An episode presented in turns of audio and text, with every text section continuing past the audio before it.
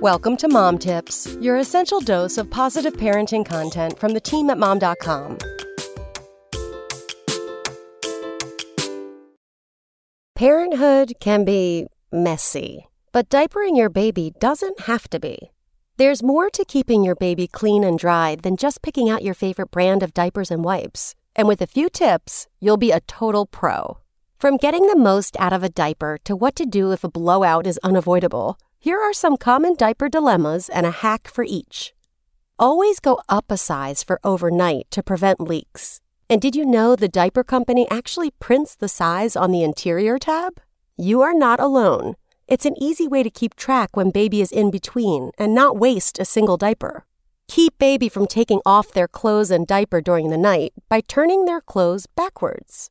When the zipper on their PJs is in the back, there'll be no more unclothed child and no more mess in the crib. Use your diapers to their fullest capacity to prevent blowouts. Simply pull out the entire skirt of the diaper. That's what it's there for. Use the tabs on the shoulders of your baby's onesie when the blowout does inevitably happen. If baby's onesie gets soiled, the last thing you want to do is pull it over their head and get the mess near their face. Instead, use the tabs to pull the onesie down instead of over and keep baby safe and clean. Mind blown. Keep your diaper bag organized.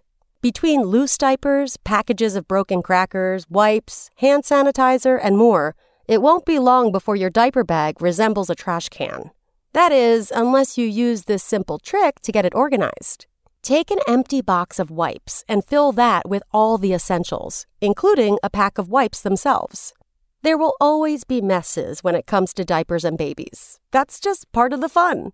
But by using these hacks, you can eliminate most of them because the less time we spend cleaning blowouts, the less time we spend cleaning blowouts. Come back tomorrow for more mom tips. SpokenLayer.